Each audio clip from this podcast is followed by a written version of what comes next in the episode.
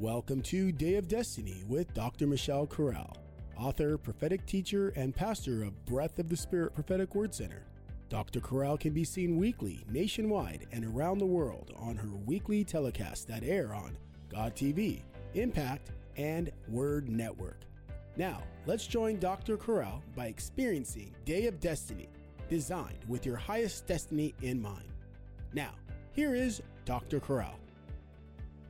Opening our Bibles tonight to the book of Acts, beloved saints, I'm going to speak to you about three attributes of revival tonight. How many of you are looking for revival in your life? We're looking for revival in the church. We're looking for revival in our lives.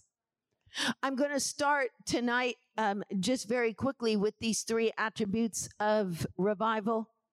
And tonight we will be comparing these three attributes of revival in the book of Acts, beginning in Acts chapter one. But we will be comparing these three attributes of revival with the Azusa Street Revival.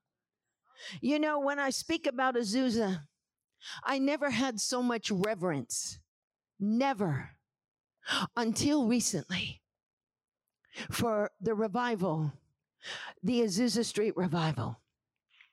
Most of us just only equate the Azusa Street Revival with people coming to the altar, shaking and quaking and speaking in tongues. But if we really want to know what happened at the Azusa Revival, let me just tell you, there's documentation available for us, which is amazing, because God raised up a man by the name of Doctor Vinson Synan. Doctor Vinson Synan was in modern times what Eusebius was in the times of the early church. For those of you who have never heard of Eusebius, Eusebius was the early church historian who recorded the all of the history of the early church, particularly the martyrdoms. In the years, uh, right in the beginning ages of the apostles, since the time that the book of Acts was written, all the way to three twenty-five A D. He collected his material, and he, he collected his material from outstanding sources, from the most, um, the absolute accurate sources from, from the apostles themselves, and then from those who were disciples of the apostles, and then also from the early church apologists that were very important to our Christian faith, and documented one of the first revivals in the church, which I say so respectfully and so reverently, was the early church movement of martyrs. And he documented the whole thing. Well, in modern times, and you can get it, get his documents if you really want to study church history, Eusebius' Ecclesiastical History, incredible. All right, we studied that in seminary. I had to study that at M S T. I had to do all that research in M S T, and now I'm giving it to you. That was many, many moons ago. Now, this, this in modern times, we also had a historian. His name was Doctor Vinson Synan, and actually Doctor Vinson Synan was on the um, the Board of Regents. He actually was the dean of Regent University for Pat Robertson for many years, and also was a very distinguished faculty member at O R U for many, many years. And we had the privilege of meeting Doctor Vinson Synan, and he came to our ministry many times when we were beginning our work integrating the body of Christ, bringing the denominations together, and hosting our international conferences of Christian unity across America, and that actually got aired around the world on Trinity Broadcasting. It was an amazing move of God. Praise God. We're just, uh, just uh, an amazing. And the reason I'm sharing this is because Doctor Vinson Synan actually did research with Doctor Ralph Wilkerson on testimonies of those who actually lived in the time of the Azusa Revival. In the nineteen seventies, they began this. So they still had individuals who had been in the Azusa Revival, and they documented their testimonies. Incredible, isn't it? Doctor Vinson Synan wrote the book, The Century of the Holy Spirit. And that's actually what happened as a result of Azusa.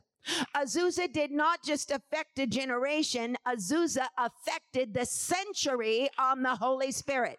Are you with me? If you are, say amen. And so tonight I'm using Azusa not for some um, emotional, um, it's just a, actual experience or something that we've already concocted in our minds that we think Azusa was.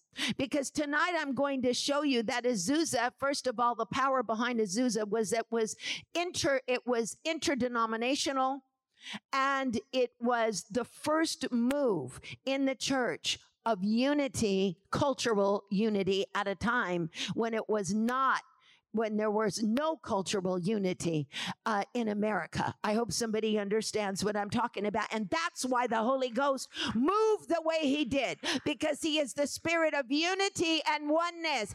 And every time the work of God has gone sour, every time there's been an interruption to the move of God, men have become segregationalists within their own denomination or their own little world, and they have stopped the movement of the Holy Spirit. Spirit. Are you with me? If you are, say amen. Amen. All right. So we need to open our hearts to one another and be open to the Spirit of God. The first supernatural secret tonight that I'm going to share with you, and it's not so secret, but I call them secrets because whenever we read revelations from God's word, they are secrets. The first attribute of revival that we are going to look at tonight is found in the book of Acts in the first chapter, and we are going to see this attribute in Acts chapter one, and we are going to see it in verses four through nine. This is the attribute of absence. The attribute of absence is what God needs for revival. Now, this attribute of absence, I want to explain it to you. Absence is a condition or a state when something is expected or something is wanted and it's not present. Have you ever wanted something or some to visit someone or missed someone in your life, like an, an auntie or an uncle, and you don't see them anymore? Their absence is felt, isn't it? Well, the Bible is going to precede the day of Pentecost with the attribute of absence. And I want you to understand that Pentecost began a revival. It was actually the day of Pentecost wasn't a movement. It was a revival. And we're going to see that the actual book of Acts is a pattern of power for revival in our own life. So you say, what is the attribute of absence? The attribute of absence is a sense of separation. It is when conditions that are around us make a sense or cause an absence. Uh, one of the conditions of absence is longing. Have you ever missed somebody and started to long for them? Have you ever missed a child or missed an auntie, missed an uncle, but especially missed the Holy Ghost?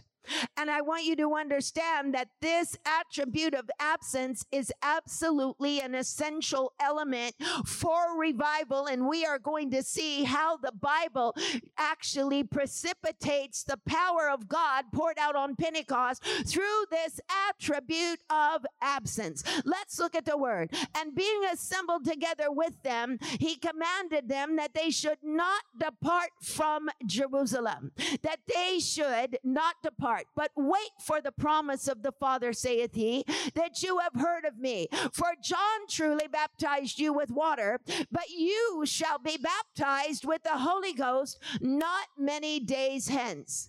Now, Jesus is saying to wait. And as we know that they took, uh, that Jesus led them out as far as the Mount of Olives, And the Bible says, verse nine, and when he had spoken these things, while they beheld, he was taken up, and a cloud received him out of their sight. And they, looking steadfastly toward heaven, as he went up, turn to your neighbor and say, as he went up, as he went up, beheld two men that stood by in white apparel, saying, Ye men of Galilee, why do you stand gazing uh, up into heaven? This same Jesus that was taken up from you into heaven shall in like manner return uh, uh, and you shall see him uh, go as you have seen him go into heaven. Now, I want you to understand what's happening here. I want you to understand that the one hundred twenty are very grieved. I want you to understand that these one hundred twenty, for uh, actually most of them actually saw the crucifixion. Many of them, if they did not see the crucifixion, because the Bible tells us that especially the women that came up from Galilee with Jesus stood afar off and beheld him as he was being crucified on the cross. The Bible tells us a great company came. When the Bible says a great company, that's a lot of people. How many of you understand that? They stood and they beheld as he was being crucified, and they beheld afar off. These disciples uh, watched him be crucified. These disciples for three days missed him and thought they would never see him again. The Bible tells us they did not understand the resurrection. And even after Jesus appeared to them, their hearts were still hardened, the Bible tells us, in the gospel according to John. So we need to understand, and especially in the gospel according to Mark in the sixteenth chapter, they still didn't fully comprehend the resurrection. Can you imagine the Lord being taken away from you after you have been with him for three years, after you touched his hands, after you sat with him, after you ate with him, after you heard his holy voice, after you were so accustomed to his smile, after you were accustomed to his mighty power, after you were accustomed to the presence that walked into the room, that came into the room, that ushered him in any place that he went. And then to have him suddenly taken by death would have been the utmost tragedy that any disciple would have experienced. I know, because let me tell you, uh, I know how we felt. And in the days when those that we love have been taken away from ministry. For example, when Kathryn Kuhlman passed, when she went to heaven, it took the body of Christ about twenty-five years, about twenty-five years to actually get over the missing of Kathryn Kuhlman. She was so loved by everyone. Even after twenty-five years, now it's a memory. You can't imagine it. But if it took twenty-five years for the body of Christ and some are still not over it, doesn't mean they're in grief. But it means there's something about the anointing you miss. There's something about God's presence that you miss. There's something about what you experienced when that one was alive and when that one was taken away. And there is no one to replace that one. It is a very grievous experience. Do you understand this? And so I can just imagine if that's how we felt about Kathryn Kuhlman. How did the disciples feel when Jesus was taken away from them? And then he comes back. He is risen from the dead. He reveals himself to them. And then after forty days, he's taken away again. Only this time, they will not feel his presence. Only this time, they will not hear his voice. Only this time, they will not touch anything. It will be dead silence for ten days. Because they will not experience the power of the uh, presence of Jesus again until the coming of the Holy Ghost. Do you understand this? And the question arises, why didn't the Lord, on the day that he was taken up, that very night, send the Holy Ghost? Why didn't he send the Holy Ghost at the beginning?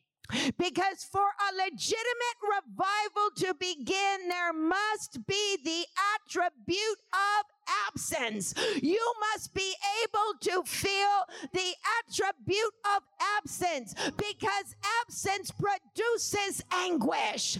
God wants to get the church into a place of anguish, to a place of agonizing for the presence of God. Are you with me? If you are, say amen. Amen.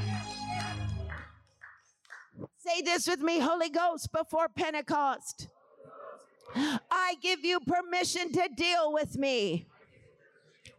I give you permission to bring upon me attributes of anguish, so that I will be able to pray like never before. Let me be in anguish over the loss of the presence of God in this generation.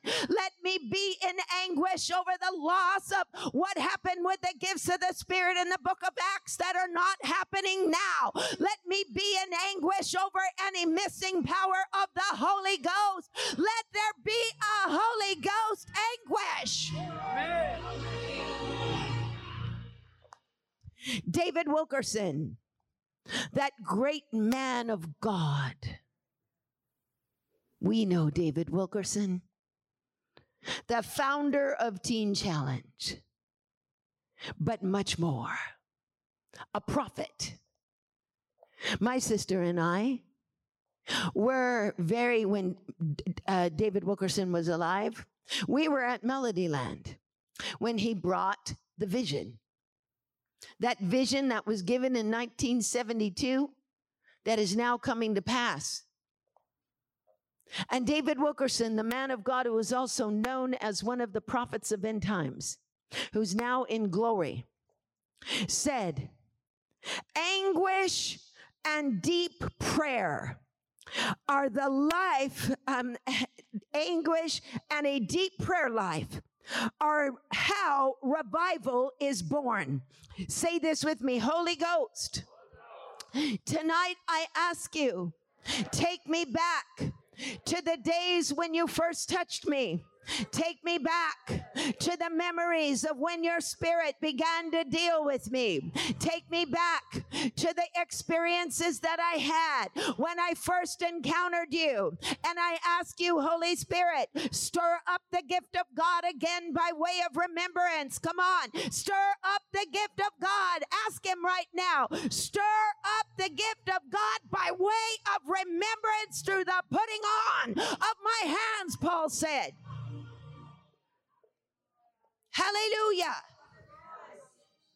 Hallelujah. Praying Hyde, one of the most incredible missionaries, who was a missionary also of prayer. Praying Hyde, who was a missionary in the early nineteen hundreds in India, who prayed and groaned with such agony and passion for God to move, that literally when they buried Praying Hyde, his heart had moved from one part of his body to the other. Are you with me, saints? If you are, say amen. Actually, if you read the account of Praying Hyde's life, the one of the accounts tells us that in uh, he died in nineteen twelve, but in the late eighteen sixties, uh, the, the uh, account tells us that there were days that he never went to sleep, that many of his much of his life was spent in, in India without sleep. He fasted often because at night he spent countless hours with his face down and his face toward the bare cold floor, praying for the loss of India. And his prayer actually was, Lord, give me souls in India or else I die. You see, God wants to get us to the place of agony and anguish, that we are at the point that we know we have no life outside of the anointing. Anointing. We cannot play church anymore. It is time now that we live in the realm of revival, because the realm of revival should be the normal, everyday activity in the life of the church. Are you with me? If you are, say amen. Hallelujah. This attribute of anguish, beloved saints, is found in the book of Acts as we have just read it for you. I want you to see it as we saw it in Acts chapter one. We saw verse nine. We saw verse ten. But I want to go over verse ten again with you. Look at the word. The Bible says, while they looked steadfastly toward heaven, they went up, and behold, two men stood by them in white apparel. This word steadfastly, looking into heaven. Why were they watching Jesus go into heaven? Why did they, after he already ascended into the clouds, were they still looking? Why did the angels have to come down and tell them, stop looking? Because they were already longing. They were already missing his presence. They were already agonizing. They were getting ready to pray in. You see, God has to prepare us. We have to be prepared to pray in the revival. But it's not something you can work up. You've got to become the vessel of the Holy Ghost and let heaven begin to deal with you on how he wants to pour revival on the earth. Are you with me? If you are, say amen. Amen. Hallelujah. And so they said, why do you stand gazing? This word gazing in the Greek language is the word atenzio. And this word atenzio actually is a word that means to gaze intently, but also to stretch. I want you to know that God is stretching his people. Hallelujah. I want us to see the second attribute of the uh, the second attribute of revival. Put your hands up right now and say, Holy Ghost, bring me the attribute of absence that leads me into anguish, praying for the presence of God to come. Say, I receive it right now. Let me just tell you, William Joseph Seymour was told by God when he was seeking the baptism in the Holy Ghost. And this is what is so wonderful, because the actual Azusa Street Revival, they would seek for many days. I remember the Holy Ghost made me seek. Let me just tell you, people were receiving the baptism left and right.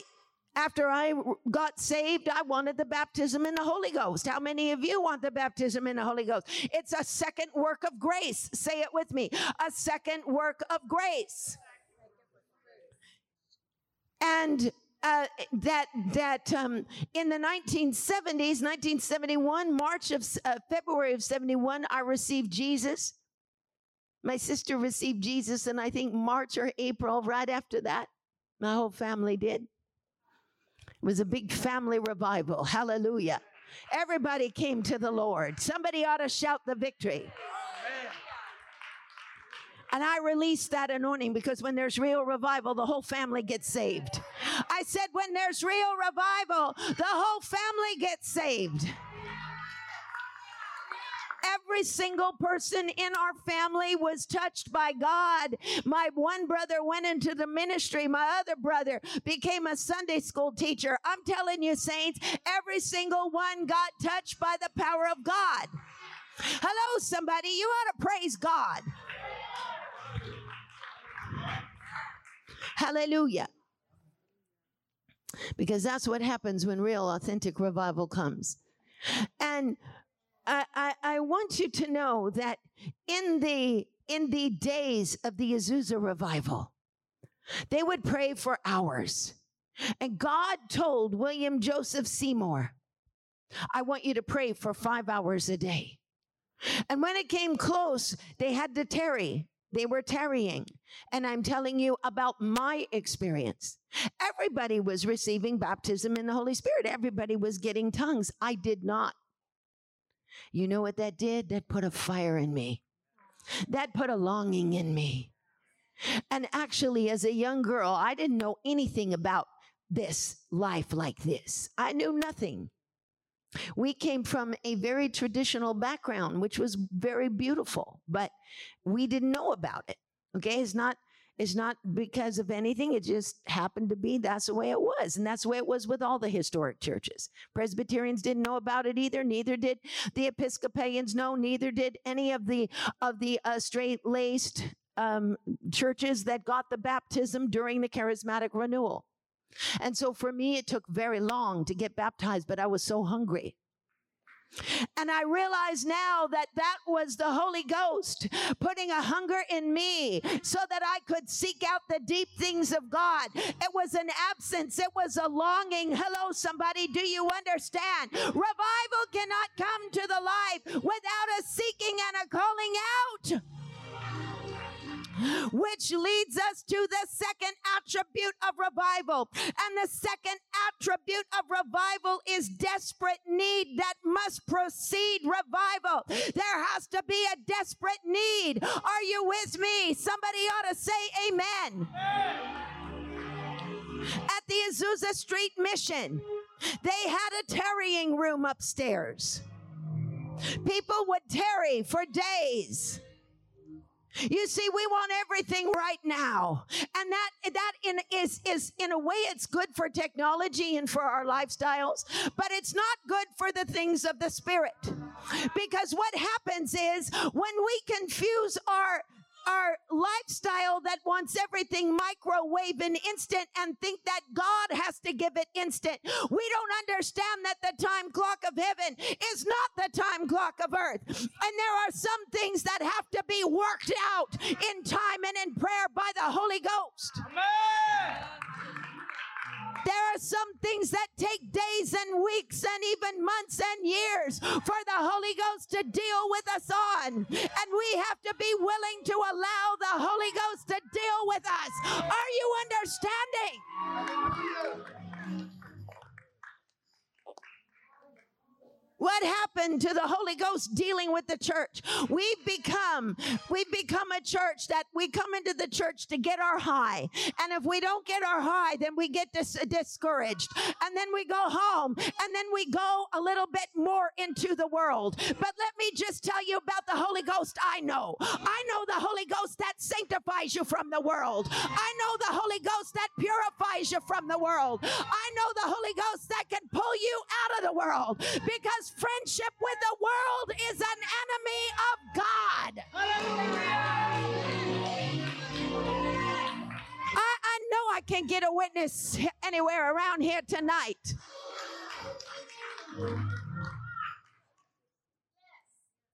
Are you with me? And it's not the works of men, it's the work of the Holy Ghost. That's why we need him to deal with us. That's why we need him. We need time at the altar. That's why we need time of prayer. Somebody ought to hear this. God is getting ready to do a revival in this place, and we're getting ready to experience the outpouring of the Holy Spirit.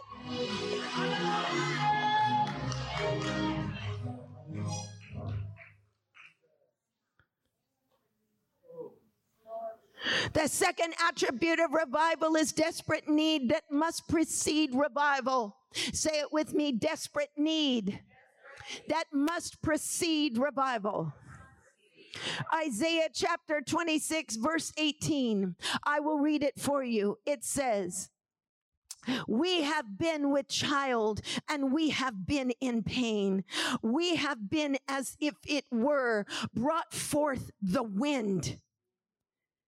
And we have not wrought any deliverance in the earth. Neither have the inhabitants of the world fallen. God wants to bring us to a place where there is deliverance in the earth through you. God wants to bring us to a place, hallelujah. I believe God is starting to shake the foundation. God wants to shake us up by dealing with us in the depths. Put your hand up right now and say, Holy Ghost, tonight, let there be a desperate need that will proceed the revival that you've ordained for me. Let's go back and watch this in systematic sequence in the book of Acts. Book of Acts chapter one. Now remember, we saw them go into heaven, and that is the first attribute of revival. That attribute of absence and anguish. And the second attribute of revival you fo- follow systematically sequenced in the text. Uh, say this with me, step by step, precept upon precept. Follow the next verse, looking at verse thirteen. The Bible says, and when they were come in, they went up into an upper room where there abode Peter, James, and John, Andrew, and Philip, Thomas, and Bartholomew, Matthew, James, the son of Alphaeus, and Simon the Zealot, and Judas, the brother of James. And they all continued. Say this with me, they continued. Say this with me, they didn't go home after a few hours. Say this with me, they pressed on into heaven. Say this with me, they let the Holy Ghost work in them. They were willing to help have their hearts poured out at the altar. They were willing to be broken before God. They were allowing the Holy Ghost to work that anguish in them. They were willing to let the Holy Ghost work that power in them. Are you with me? That absence had to take full effect because it had to move into anguish. And then the anguish had to move into desperate need. See, the Holy Ghost doesn't show up just because you come to church. Much of what we call the Holy Ghost is not the Holy Ghost. It's entertainment. It's not the Holy Ghost. But we're excited. We like it. But it's not the anointing. Nothing wrong with it. It's good and healthy. But we're confused because we have not seen the authentic yet. We've not allowed the Spirit of God to deal with us. Pour it out at the altar. Pour it out in our hearts. And so we see, continuing in the context, they all continued in one accord with prayer and supplication. I want to give you this understanding of what one accord is because we're a little mixed up about it. This word, one accord, in the Greek language is the word homothumadon. Say it. Homothumadon. Say it again. Homothumadon. You use the etymology of the word. By using the etymology, you just break the word in two. You get a prefix and you get a suffix in the Greek language. The etymology, the first part, would be homo, and that means same. Thumadon is a very unusual word that would be for one accord. Why doesn't it just, why isn't it something like, um, uh, something like together? Like in the Greek, whenever you see that, that prefix soon, it always means together. It would seem like togetherness would be one accord, wouldn't it? But that is not the description in Greek at all. It means one accord, but that is not the use of the word.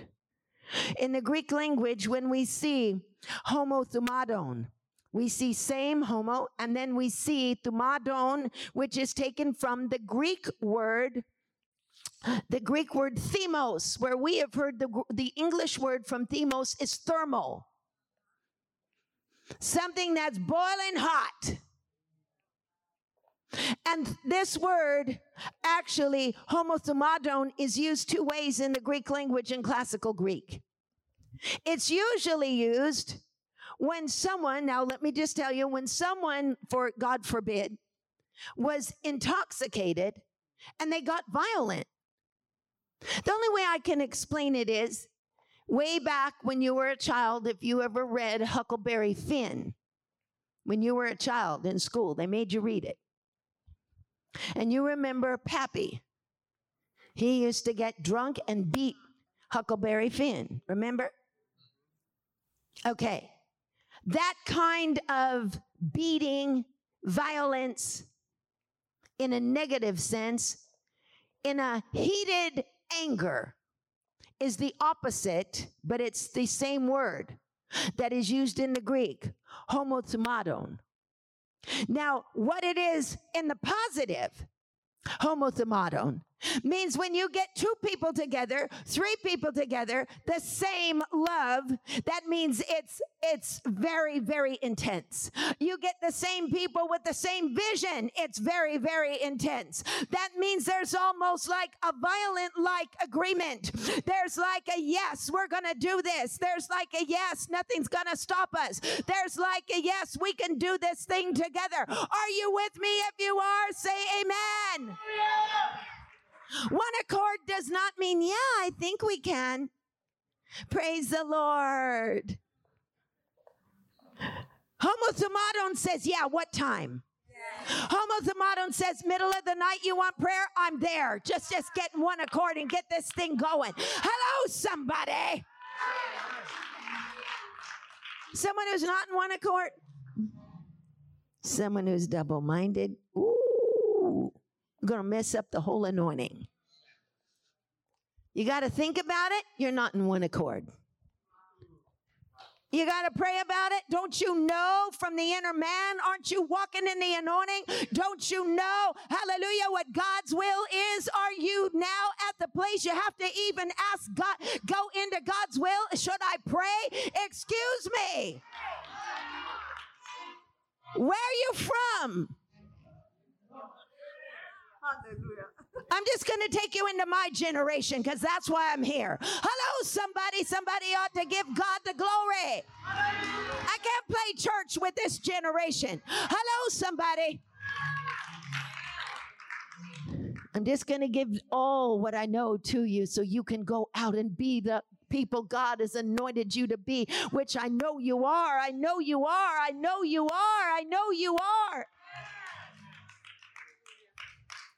Homothumadon, one accord, literally means the same passion. The same passion. So that means you got somebody on your team, somebody you're praying with that doesn't have the same passion as you. There's nothing wrong with that. Praise God. We love you dearly. God bless you, sweetie. Wonderful to know you.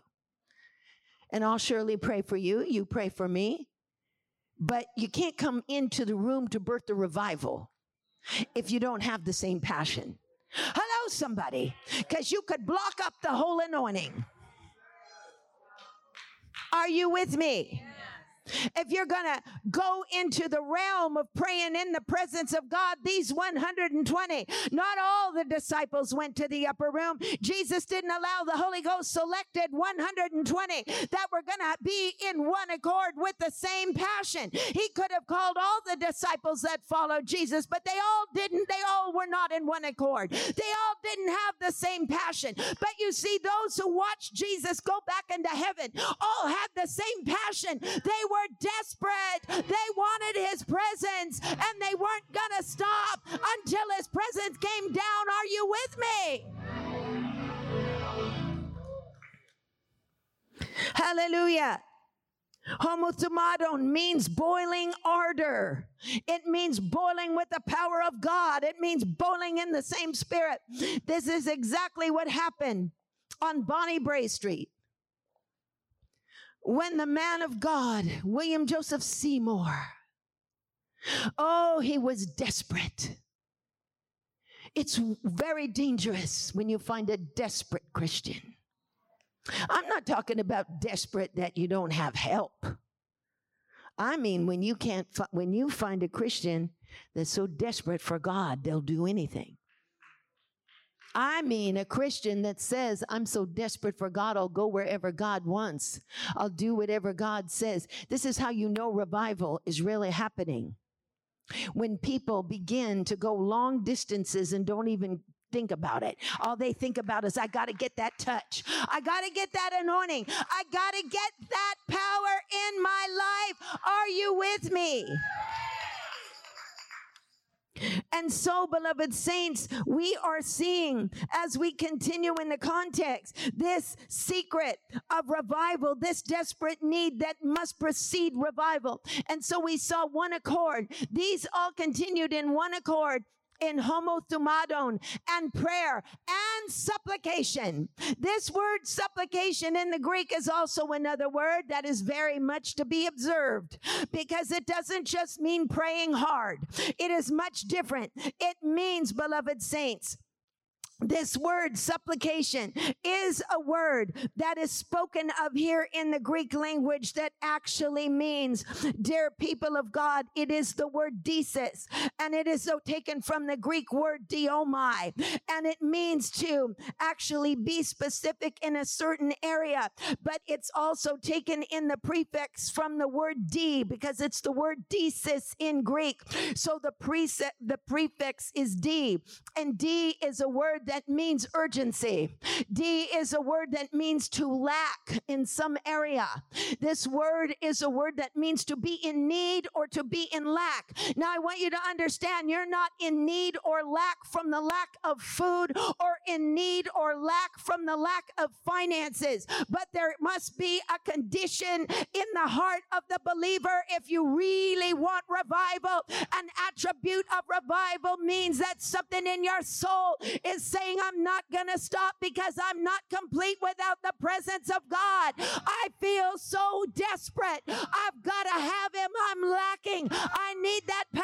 I need that anointing. I will do anything for it. Are you with me? If you are, say amen.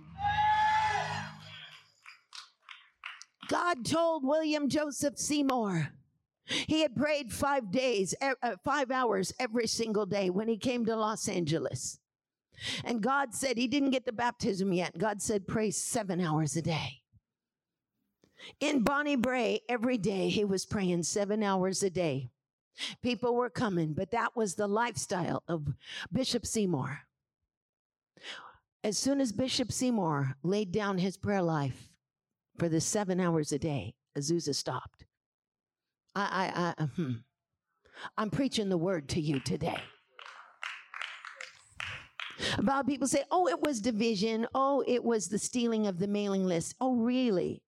Is that what stopped the mighty, mightiest move of God that changed a whole century? Somebody stole the mailing list? Are you kidding me? They didn't need no mailing list.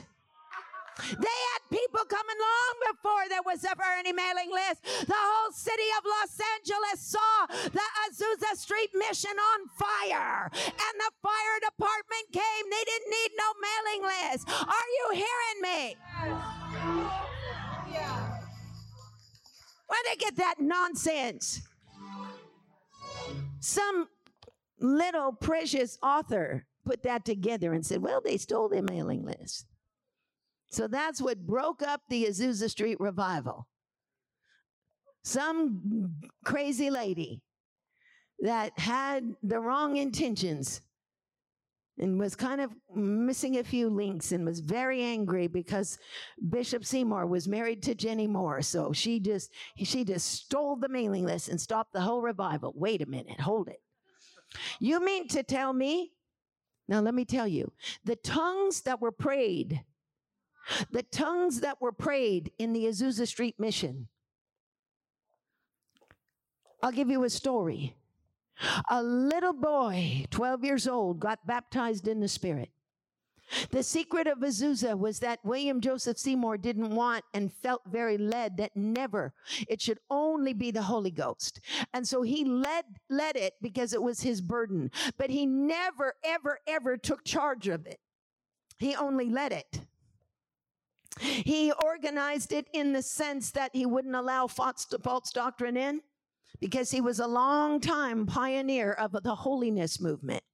And the whole doctrine of the Azusa Street revival was the baptism in the Spirit that sanctifies one and sets one aside for the things of God, separation from the world. I know that's real hard to hear in this generation, but guess what? I really don't care. I got to preach the gospel to you. I got to tell it like it is.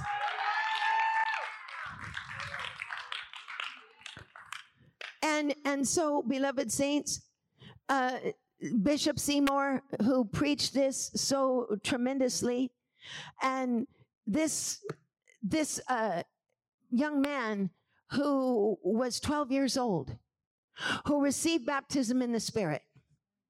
He was praising God in the Azusa Mission. This was just an old beat-up barn. It was at one time an A M E church, but then it got converted into a stable. And when Bishop Seymour rented it, they had to fix everything. And we see that this little guy had his hands raised, praying in tongues, and he was praying. A man from the Mayan tribe of Indians came in. And this Mayan Indian came in to see, because people were coming from everywhere. That's why I say, don't talk to me about this mailing list. They were coming from everywhere, because something was happening in Los Angeles that was drawing them in. And a man who was a Mayan Indian, never heard the gospel, when this little boy had his hands raised, praising God, he was preaching to the man and he didn't know it. He was just raising his hands toward heaven, but the words were coming out in the Mayan language.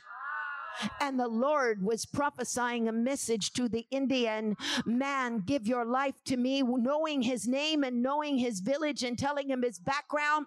And that Indian man ran to the altar. Hello, somebody. I'm speaking to somebody here. Then we do the documentation from Doctor Synan, and we do the documentation from Doctor Wilkerson. And we find out that this is not the only case at all. That most of the people, when they got baptized in the Holy Ghost in Azusa, actually began to speak with languages, and people from the outside, like Russian and Chinese, came in. Japanese, many Japanese people were hearing them raising their hands, and they were actually, through magnifying God, heard the message of the gospel proclaimed through the people, hallelujah, as they were speaking in tongues. I know this to be a fact. I know this to be a fact, not only from the reputable references that come, but I know from our own experience when we went to China. This was not an isolated event. These are things that should not be isolated and just look back at in awe. We should understand that this should be an everyday occurrence, twenty-four hours a day in the church with every believer. Are you with me? The Shakarian family that came from Armenia, Demos Shakarian, one of the greatest men of God that ever lived, came from a long Pentecostal heritage from Armenia. His parents were living in the time right before the Armenian genocide, and there was a prophet, two prophets. One was a child and one was an adult that prophesied to the Armenian people that were Pentecostal community, saying that, that the Armenian genocide was coming and that they needed to pack up their bags and move to America, and that God, it was a long prophecy, and that God would bless every Armenian that came from Armenia with businesses and would give them strong careers, and that God would bless their, their businesses exceedingly. If they moved to America, they would be spared from the Armenian genocide. The Armenians, you see, and early Pentecostals learned how to obey the Holy Ghost. They followed the Holy Ghost. They didn't have to sit back and wonder, is this God or not? We were raised that whenever you tell a prophecy, you don't say so-and-so prophesied, you say the Holy Ghost said. Amen. We were trained to follow those prophecies more than you pro- follow your life. Hello, somebody, are you with me? They came here, they became blessed. Some people now that are of the Armenian background of those folks, you trace them back, they're some of the wealthiest people in America. And they go back to that prophecy. But the Shakarian family, Papa Shakarian, came out here. Demas founded the Full Gospel Businessman, his son. And they became extremely well-to-do. And some of the Armenians came into Azusa when they moved, in the initial move to America. And Azusa was filled with those who had the Russian dialect from their vi- village, and those who also spoke the Armenian. There were uh, facts of Japanese, and in in uh, Charles Fox Parham's uh, Kansas City, when he began in Topeka, his Bible college, the first person in America that spoke with tongues was Agnes Ozman. And let me just tell you, in those days, when you got touched by God, you'd be out for three days. You'd be so under the anointing, you could barely function in natural life for three days. I know this for a fact. When I was preaching in nineteen seventy-seven, there was a lady there. Her name was Dolores Solomon. We're getting ready to close. Don't worry. We're going to close in three minutes. Del- Dolores Solomon, a little lady you just kind of pass by. You'd say, it's just Dolores Solomon. She had looked like the typical woman, just kind of short hair. She had a problem with her hands. They always sweat.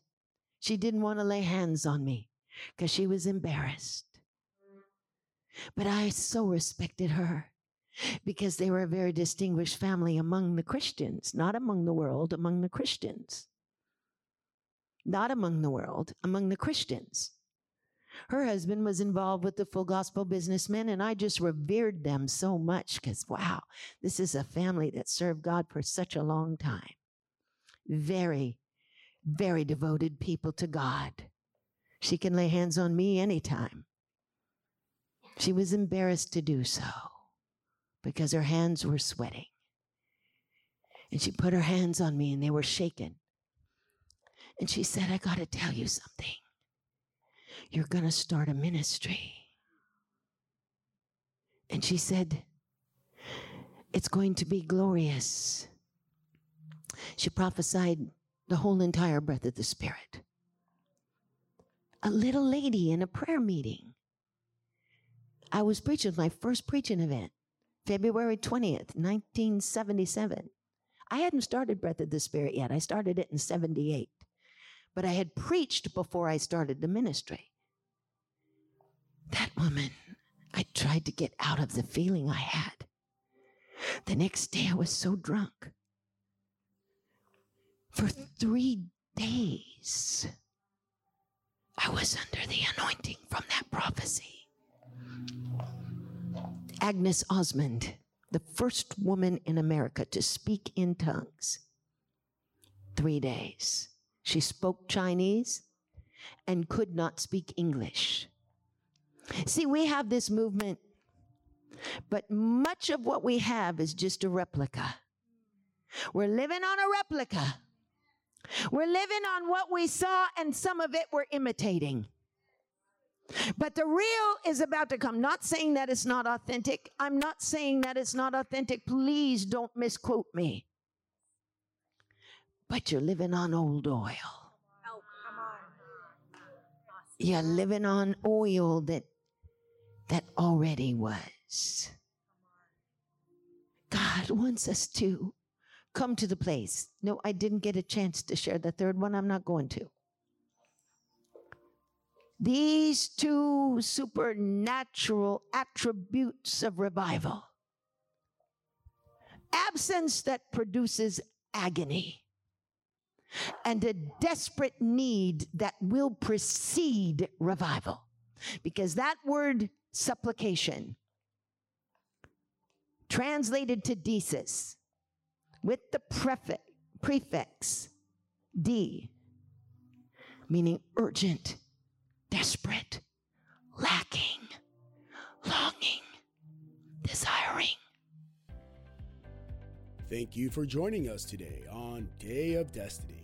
We invite you to our website at my day of destiny dot com, where you can easily access other podcasts and obtain your copy of Doctor Corral's latest book, Secrets of the Anointing. Also, we want to take this moment to invite you to engage in extending your hand of kindness by planting your seed or offering for multitudes that include orphans, providing water wells, providing medical supplies, clinics, feeding programs, and many other services to the suffering church, and through efforts of evangelism worldwide. Just go to our website and click the Donate button, or text to give. Text HESED, C H E S E D, to seven seven nine seven. That's HESED, C H E S E D, to seven seven nine seven. You are also invited to visit Doctor Michelle Corral Facebook or Instagram. We look forward to having you encounter the anointing with us on our next Day of Destiny podcast.